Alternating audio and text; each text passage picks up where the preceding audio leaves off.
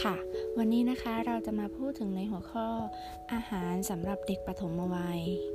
อาหารเป็นสิ่งที่มีความสำคัญต่อการเจริญเติบโตของร่างกาย เพราะมีผลต่อพัฒนาทางด้านร่างกาย สมอง ระบบประสาท และสติปัญญา รวมถึงพัฒนาทางด้านอารมณ์บุคลิกภาพ เด็กปฐมวัยจึงต้องได้รับการเอาใจใส่โดยเฉพาะทางด้านอาหารและโภชนาการ เด็กวัยนี้จะมีความสนใจเรื่องการรับประทานอาหารน้อยลง เนื่องจากมีความสนใจสิ่งแวดล้อมรอบตัวมากขึ้น และห่วงการเล่นเป็นพิเศษ จึงมีโอกาสขาดสารอาหารได้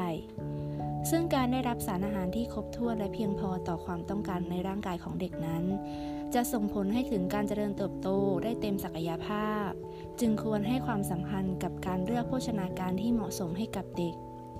การจัดอาหารให้กับเด็กปฐมวัย นอกจากคำนึงถึงปริมาณให้เด็กอิ่มท้องแล้ว ยังต้องคำนึงถึงคุณค่าสารอาหารเช่น โปรตีน แคลเซียม และวิตามินต่างๆ การจัดเตรียมอาหารควรมีความหลากหลายชนิด หมุนเวียนในแต่ละสัปดาห์ เพื่อให้เด็กได้รับอาหารที่เพียงพอ ทั้งปริมาณและคุณภาพ